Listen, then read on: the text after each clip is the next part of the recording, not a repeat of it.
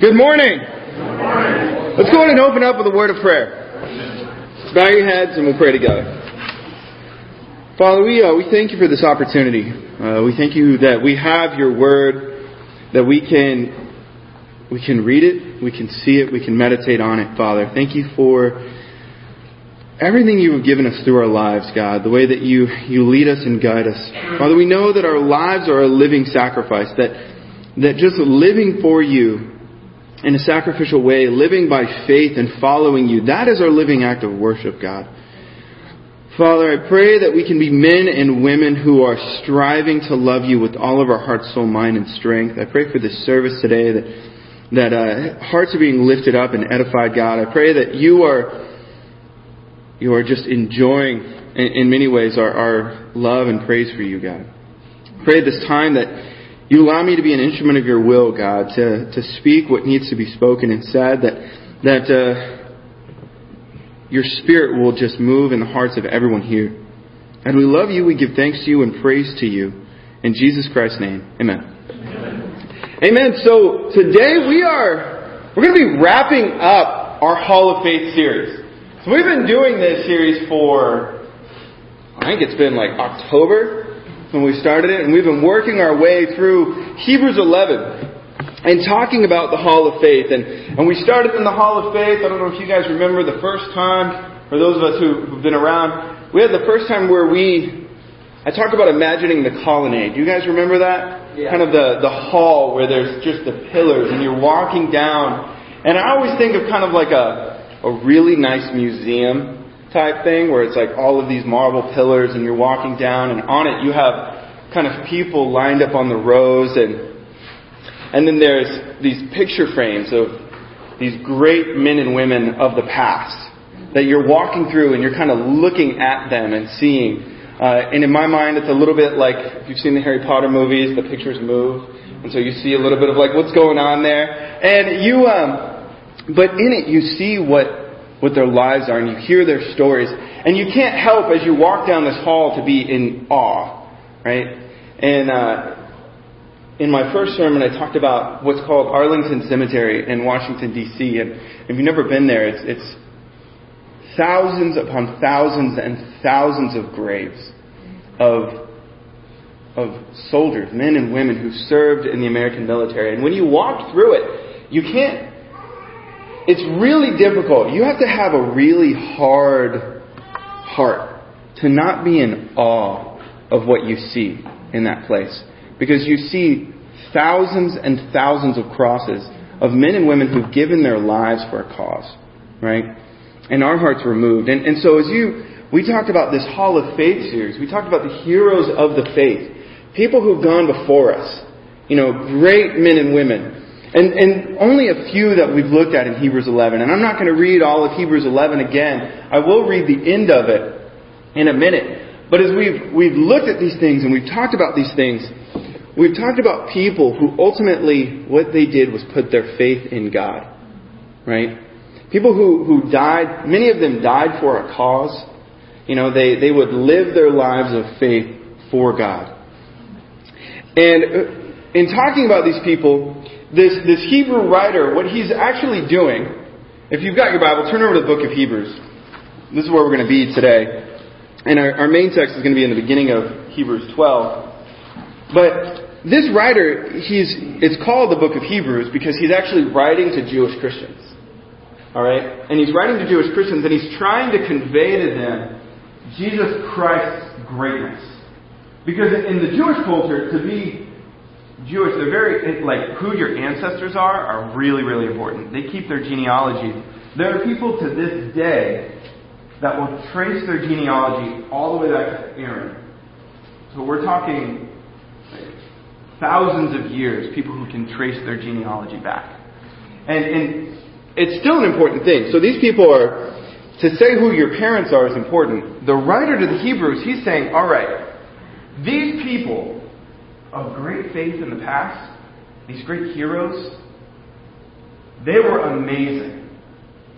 But they were only people. Right? And, and he's, he's building it all up to, to the apex of who Jesus is. But you know, in this time, we've talked about characters like Moses or Noah, right? Noah, who built the ark, who, you know, he, he builds this giant ship uh, that that he takes his family in and all of these animals to survive the flood. You, we talked about Abraham, who, when he's not a young man, he's told to leave his home, his family, the place where he's always known, and God says, hey, if you do this, I'm going to send you somewhere, and I will eventually, I, I will bless you, but I'll, I'll make a great nation of you. And, and he ends up going and doing that. And then Moses actually gives up the life of being a member of the royal family in Egypt, right? He gives up being in like a, a noble to just go live among the Hebrews. And then he ends up being a part of one of the greatest, most incredible stories in all of the Bible. And so we pick up here and, and look at this. And I want to look at Hebrews 11, verse 32 first. And, and these are a few of the characters and the people we've talked about, but I, preached about these, but there were so many that we didn't get to, and I did preach about some. But look in Hebrews 11. Some of these incredible men and women of the faith. Starting verse 32. It says, And what, he says, And what more shall I say? I do not have time to tell you about Gideon, Barak, Samson, Jephthah, David, Samuel, and the prophets, who through faith conquered kingdoms, administered justice, and gained what was promised, who shut the mouths of lions, quenched the fury of the flames, and escaped the edge of the sword, whose weakness was turned to strength, and who became powerful in battle and routed foreign armies. Women received back their dead, raised to life again. Others were tortured and refused to be released so that they might gain a better re- resurrection. Some faced jeers and flogging, while still others were chained and put in prison. They were stoned. They were sawed in two. They were put to death by the sword. They went about in sheepskin and goatskin, destitute, persecuted, and mistreated. The world was not worthy of them. They wandered in deserts and mountains and in caves and in holes in the ground. They were all commended for their faith. Yet none of them received what had been promised. God had planned something better for us so that only together with us would they be made perfect. You know, these are some of the greatest people of faith to have ever lived mentioned here. And, and what's interesting is that they, they experienced tragedy and hardship. They went through all of these horrible things at times, some of them. And yet God says that their faith, they never got to see it. He said, their faith is actually only made perfect when combined with our faith as well. And I find that interesting. But what I see in this is you read this list and you see the obstacles, you see the challenges of what these people went through, and it builds them up in the scripture. But what's interesting is Noah. You think about Noah? Noah was a drunk. He had a drinking problem. You know, you look at Abraham. He's incredibly old. He got so old at the point he's like, God, can you really work through me? If you've ever felt like I'm too old to do something for God, that's not true. Abraham was wicked old. You know, you look at Jacob. Jacob was a liar. He was a liar. He actually said, hey, this is my sister, so that, about his wife, so that he wouldn't be killed. Like, he actually allowed someone to take his wife away from him for a while. He's, he's giving up this lie. Like, this man is a great man of faith. Yet, he's a liar at the same time. You know, you see guys like Elijah. Elijah was an exceptional prophet. He was suicidal. You read the Bible, the guy had emotional issues. He was suicidal. You look at David. David, the man after God's own heart, one of the most faithful, incredible men of God, slept with one of his closest friend's wives and then had that friend killed. He was an adulterer and a murderer. And yet we, we look at this. God used this man as well. You know, you look at Moses. Moses, they say he was eloquent and a great speaker, and eventually, like, God did incredible things through him. And Moses' thing was like, please pick someone else. Let anybody else go. I'm not a good speaker. I have a speech impediment, essentially. Right? I mean, all of these people that we look at as great heroes, and I'm not trying to demean them, I'm actually just trying to say they're human beings, just like us. Yeah. What separated them? What made them so great than others is they lived by faith. They lived by faith. And so when you look at this scripture, this is the crowd of people we're around. They're not these titans that are impossible to be like. No, they're human beings. And they're cheering us on. And so when you envision the hall of faith, like I'm talking about, these colonnades, and you're walking through and you're seeing these people, they're men and women. And, and so I want to pick up there. Because imagine yourself in this hall and in this verse, here in chapter 12. The writer to Hebrews gives you this picture of all of these incredible men and women who are imperfect. But he says, Therefore, since we are surrounded by such a great cloud of witnesses, let us throw off everything that hinders and the sin that so easily entangles, and let us run with perseverance the race marked out for us. Let us fix our eyes on Jesus, the author and perfecter of our faith who for the joy set before him. Sorry. Endured the cross, scorning its shame, and sat down at the right hand of the throne of God. Consider him who endured such opposition from sinful men, so that you will not grow weary and lose heart. Right? He gives all of these things. And he's saying, all of these people finished their race, but they didn't yet get the prize, right? And, and the thing is, is to finish the race, you've got to live with faith. And so the, the title of this, this sermon is, With Faith, We'll Finish. With faith, we will finish. And, but my first point, I'm going to actually, I have three points today. Uh, second, point two is short, but it's still important. Point one, they finished, and we will too. They finished, and we will too. It's with our faith that they're made perfect. And now, when we look at this, though, you know, we read the scripture. The writer's purpose, the writer, like God, the ultimate thing he's trying to get around to us is that I want you to live by faith. Live by faith. Don't let yourself be just sit there. He's saying, look at these incredible men and women, the ones who come before you. We spent months talking about them. We didn't even go through all of them.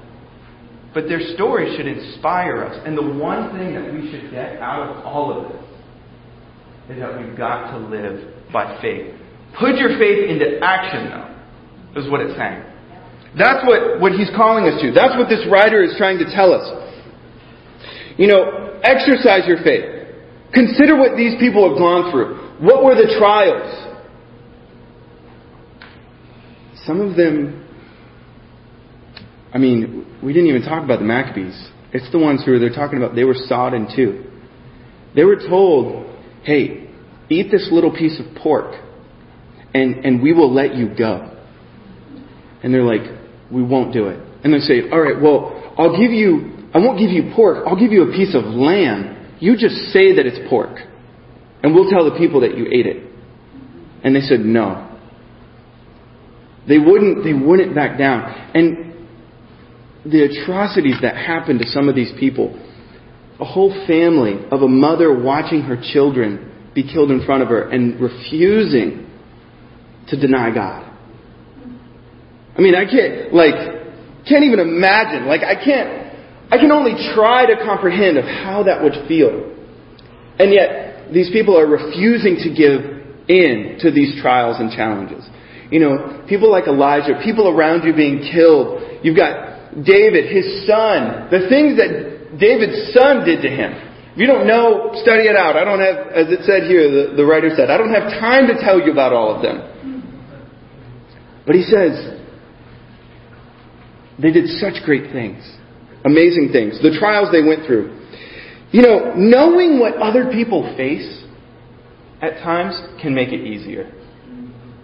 You know, if you've ever considered, you know, we we can be more grateful when you consider other people's circumstances, right?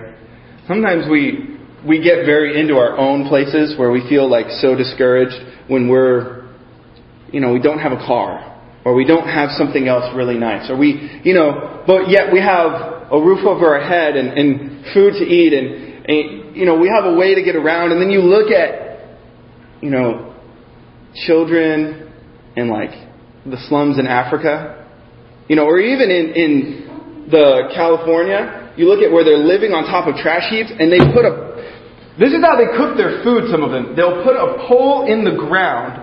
They live over a landfill. They put a pole in the ground. There's so much methane gas that they'll light it. The methane gas coming out will create a flame and they can cook their food inside their little slum hut from the trash heap that they live on top of. And so when we think about like our living conditions, you, you, it's easy to be a little more grateful, right? And so when we look at the obstacles in front of us, though, understanding what other people go through is important. Who's got the the clicker? Anybody? Can I borrow that? So, you know, it's um, I, I, can't help. We're we're we're all we're a race is coming up that many of us are in and the obstacles that are in it. So I thought, hey, this would be a good time. This is what's called Everest. All right, in in the Tough Mudder. It's a quarter pipe, and the idea is you're on a slanted slope that, as you can see, they make it um, a little slippery right there. They make it a little muddy, and the idea is you have to run and then run up a slippery slanted wall and then grab a hold and get over this wall. It's an obstacle in front of you. And it's pretty, it, this is hard. I mean, we did it last year. This is a hard obstacle.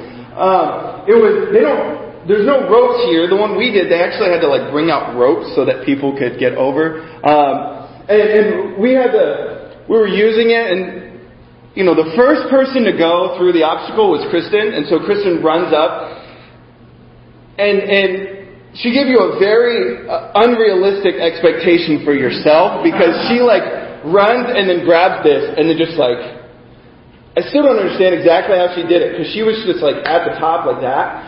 And all of us are like I don't think any of us made it look that easy right I don't think any anybody else did I'm thinking okay my wife just did it uh, I got this I, I, when it's my turn, I finally run. I think I fell twice before I actually caught the rope uh, and, and got my way up. It looks not nearly as pretty as you know my, my tiny wife did it. Uh, and but to me, seeing her do it in my head made me acknowledge that I could do it. Right? Yeah. You know, and in it, in this obstacle, different people have different challenges.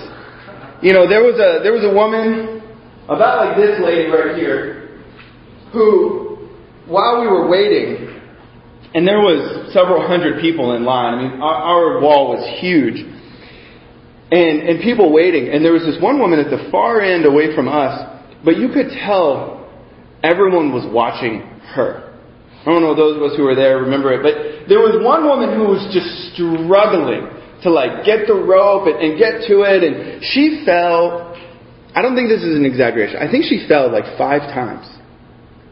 I mean, and she didn't quit though. Like you could just stop and then walk around the obstacle and then just skip that one.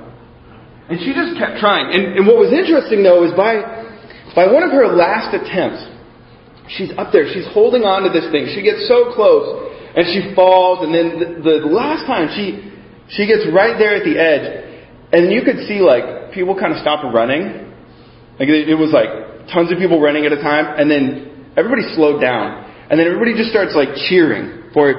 You can do it! Like just screaming, like you got it! Go! You can do it! Like don't give up! Like everybody's hundreds of people just like yelling for her. And we don't know her, like she's not a part of our team, but she's just trying to get over this obstacle that we're all about to do. And everybody's just cheering though because we can see how hard it is for her, and she's not giving up. And when this woman finally like they like grab her leg and they pull her up, and when she finally gets to the top, like everybody in the crowd just started cheering. Right? Everybody's just like, yeah, like clapping, like everybody's cheering for this one person. That's what the Hall of Faith is like for us. We all will have obstacles in our lives in the race we are running. Our spiritual race, we're going to all have it. And yet we have we have one another, but even in a sense, figuratively, spiritually, like we have all of the people who've gone before us, who've, who've gone up bigger quarter pipes than we have. Spiritually. I mean, the people, the things that they endured and went through. They've gone through greater challenges. And we can feel like ours is impossible. But when you see what they've done, it should inspire us that it is possible not to give up, to keep going. But you, you do need that. That's why it's important to have each other, right? In a spiritual race and in the event. And in all of this, you know, we, we talk about this idea, but getting over that wall and getting over our obstacles, if they finished, we will too. But to do it, you have to live by faith. And here's the thing God will never give you anything that you can't overcome. He will never give you an obstacle that's impossible to get over with His help. And that's an important caveat. With His help. He will give you what seems like a mountain, an Everest, to get over. And He will help you achieve it. But He does expect that you will do something. He expects that you're going to stop handicapping yourself. And that's what the writer is talking about in Hebrews 1. When you look at that scripture, he says, Therefore, because we are surrounded by such a great cloud of witnesses, let us throw off everything that hinders and the sin that so easily entangles, and let us run the race marked out for us. Right? You've got the handicap. You know, point two, stop handicapping yourself. In this race, God will give us everything we need. In a Tough Mudder, if you tied your hands and your feet, and then you put on a 50 pound flak jacket, you will not finish this race. Maybe if you had one of those, which would be still really hard, I can't imagine like jumping up the mountain all the way. Like, it's like 11 miles, so that would be pretty horrible. But you could probably do it with one, but you couldn't do it with all three. It would be impossible to do a, a Tough Mudder with the 50, extra 50 pounds hands and feet tied. I know a couple of you are thinking about it. But, you know, the reality of it is you, you couldn't. You couldn't. If you think you could, I would like to see you jump off the three meter platform into the like 15 foot pool and, and then get out with the extra 50 pounds in your hand and feet tied. That, that at least I think you'd find a little trouble with that one. But, you know, in all of this, the writer, he's saying, throw off that which entangles you, the sin that entangles you, the things that hinder you. And the reality is, is we actually hang on to that stuff. We keep it around, right? We, we like keep the things that entangle us. We, we keep the things that hinder us and slow us down in our race. The things that, in many ways, they will keep you from finishing. They will stop you from completing your race. Right? And, and here's what the writer's saying. He's like, you gotta get it off. You gotta get it off of yourself. You can do it, but you've gotta stop handicapping yourself. You know, Jesus says, Come to me, all who are weary and burdened, and I will give you rest. My yoke is easy and my burden is light. But at the same time, he also said, if your hand causes you to sin, cut it off. Yeah. If your eye causes you to sin, gouge it out. Like, his point is, as far as I know, there weren't too many like one-handed Christians or one-eyed Christians back in the first century. Um, it, it, it is, he's using some hyperbole here. He's using an extreme to, to say, you have got to get rid of the things that are causing you to fall and causing you to stumble. And so I guess I'd, I'd ask us, church, what are the things in your life right now? What are the things? Materialism, greed, is it pornography? Is it, I mean, what is it that's keeping you from getting where you need to be? We all, there's a list of things that it could be. But what's entangling you? What do you need to get rid of? There are relationships that people have to get rid of to be able to be with God. Right? I know guys who, no, no, no, I can keep hanging out with these people, I can keep hanging out with these people, and then what happens? Sin. And some of them make it, and many of them don't. That's just the reality of it. They get drawn away from God, and they stop because they feel like it's too hard. And that's the sin that so easily entangles. And it entangles easily because, just to be real, it's fun. There's an element of it that seems enjoyable in the moment, but we know how much it hurts us. Right? And if we would learn to live spiritually, though, and get rid of that stuff, we would actually find greater joy, greater happiness, so much more peace and fulfillment in God. It only seems, I, I, I have learned over years how I've had times where it's definitely felt spiritually, like spiritual life can feel boring, so to speak. That's because you're doing it wrong. A Christian who's actually living the Christian life the right way has more fun, more zeal, more joy, more excitement, more peace than anybody in the world. I don't care how much money they have or how much leisure time they have. A Christian can have more joy. Doesn't mean they won't have hardship, but they can have joy. And so I, I guess I, I just want to encourage us with this. Like this writer says, he says, cast off everything that entangles you. You want to do well with God? You're not, you're not going to be able to do that if you don't get the sin out of your life. Let's repent. Amen? Amen. Let's, let's repent. Let's run forward. The only way you're going to have to free your hands and feet, take off the extra 50 pound flak jacket you're wearing, and run your race spiritually. With perseverance. Run it. Get rid of it. What do you have to get rid of?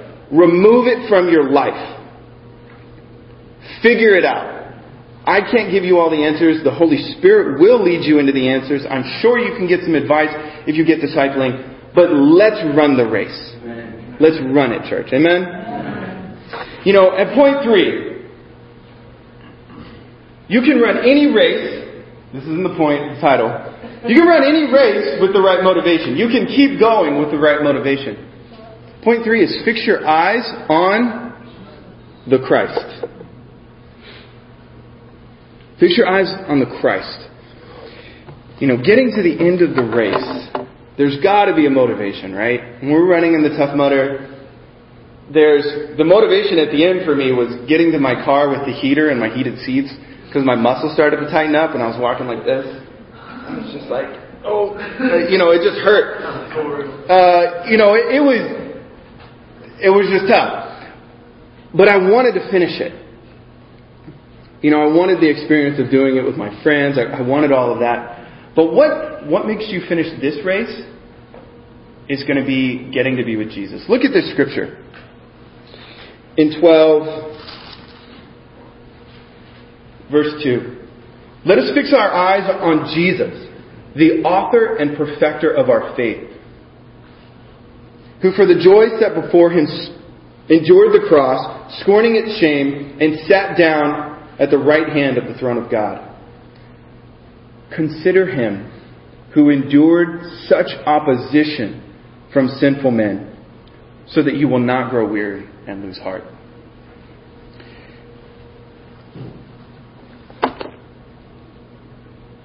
Jesus has to be your motivation. He says, with his, for the joy set before him. Do you know what that joy was? The joy was, was you. It was us, the church his relationship with humanity. Because humanity was lost. Without Jesus, humanity is lost. Right? He, he wanted to restore the relationship with mankind. Jesus wanted a relationship with you. Because he, he loves you, he cares for you. He wanted that. That's the joy. Now, if that seems lame or it doesn't seem like a good enough answer to you, it's because you don't understand the depth and the gravity of Jesus' love for you. I mean, that's the reality. If this seems in any way like, oh, that, that seems kind of a nah answer, you do, you have no idea the love of God or even what it meant for Jesus to go through what he went through. Even just the idea of an infinitely great being. If you became an ant, it would not even be close to Jesus leaving a, as a divine being to become a human being.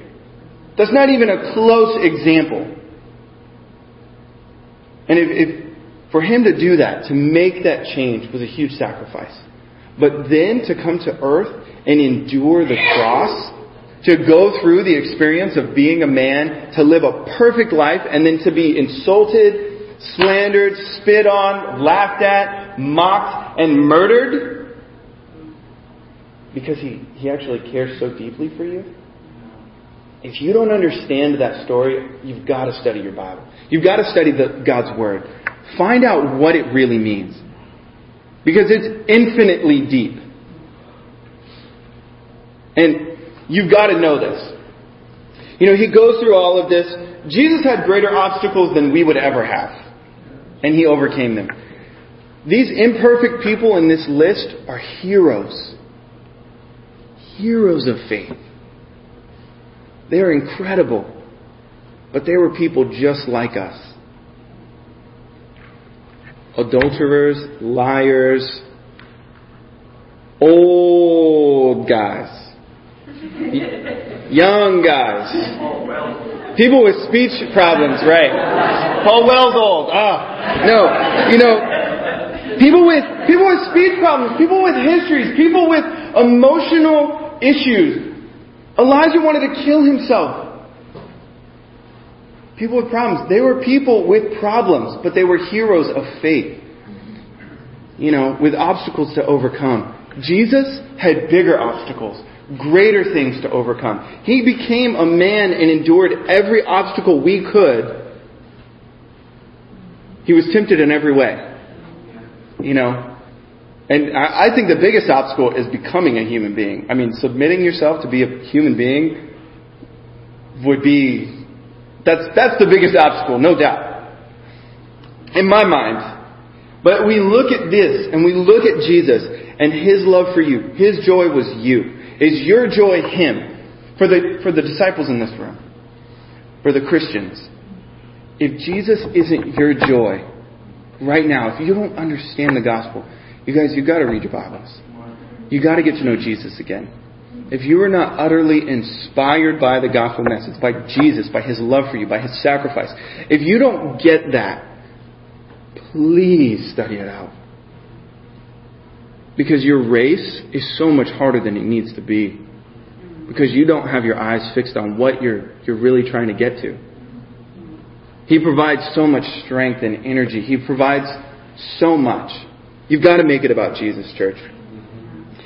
You know, He will be more than enough motivation. Keeping your eyes on Him, truly considering His love for you. You know, we will have so many obstacles. And in this scripture, we're, we're, we look at these people in the hall of faith. We look at Jesus. We can do great things, church. We can be heroes of faith. No, our, our names may not be written down. They're, they're not going to be added to the Bible and immortalized that way. But you can leave an eternal impact on the world. Yeah. You can. When you live by faith. As imperfect as we are, and some of us feel pretty perfect, but amen, we're not. You know, but those of us, we see who we are. God can do great things through you. Jesus will do immeasurably more through you when you allow Him to than if not. This race There'll be many obstacles. There'll be many trials. There'll be many, many mountains to get over. But make sure that you're going with the power of God. Stop hindering yourself. Others have done it before us. You can do it too. Get rid of your hindrances. Get rid of the sin in your life. Fix your eyes on Jesus. Let Him be the motivation. Run your race, church. Get over your obstacles. Join us for the Tough Mudder. It'll be great. But at the same time, run this spiritual race with us too. Let's make it to heaven, finish the obstacles, and find our joy complete with God. Amen.